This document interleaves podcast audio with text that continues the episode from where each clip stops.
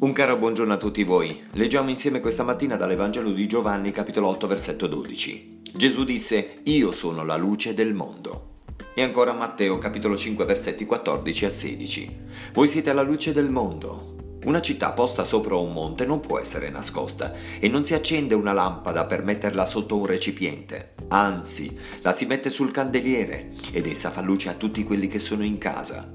Così risplenda la vostra luce davanti agli uomini. Risplendere là dove Dio ci ha posti. Dio pone i suoi figli, testimoni di quello che egli è, qua e là nel mondo, come un bravo urbanista disporrebbe dei lampioni nelle vie di una città. Più il luogo è scuro, più sono utili. Ma come le lampade elettriche per dare luce sono collegate a una rete, così noi dobbiamo essere in contatto con una sorgente di energia. Il Signore ha avvertito i Suoi. Senza di me non potete far nulla. Evangelo di Giovanni, capitolo 15, versetto 5.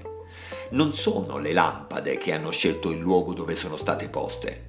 L'importante è che diano luce là dove sono.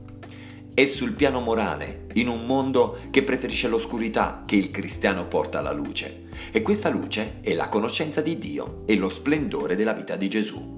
Ognuno di noi si trova, in un certo contesto, in un determinato luogo di lavoro, in condizioni che vorrebbe forse cambiare, ma che non sono fortuite. Se Dio mi ha messo dove mi trovo, Lui sa perché. E si aspetta da me che io riproduca proprio lì, intorno a me, le perfezioni morali di Gesù, la bontà, l'umiltà, la dolcezza, la pazienza, la dedizione. Quelli che abitualmente non leggono la parola di Dio devono, in qualche modo, poterla leggere nella mia vita. Ma cosa occorre per fare luce? Che passi la corrente, vale a dire rimanere in contatto con la sorgente divina e mantenere una vera comunione con Dio. Fare luce è il motivo di esistere dei cristiani sulla terra. Non veniamo dunque meno alla nostra vocazione. Che il Signore ci benedica.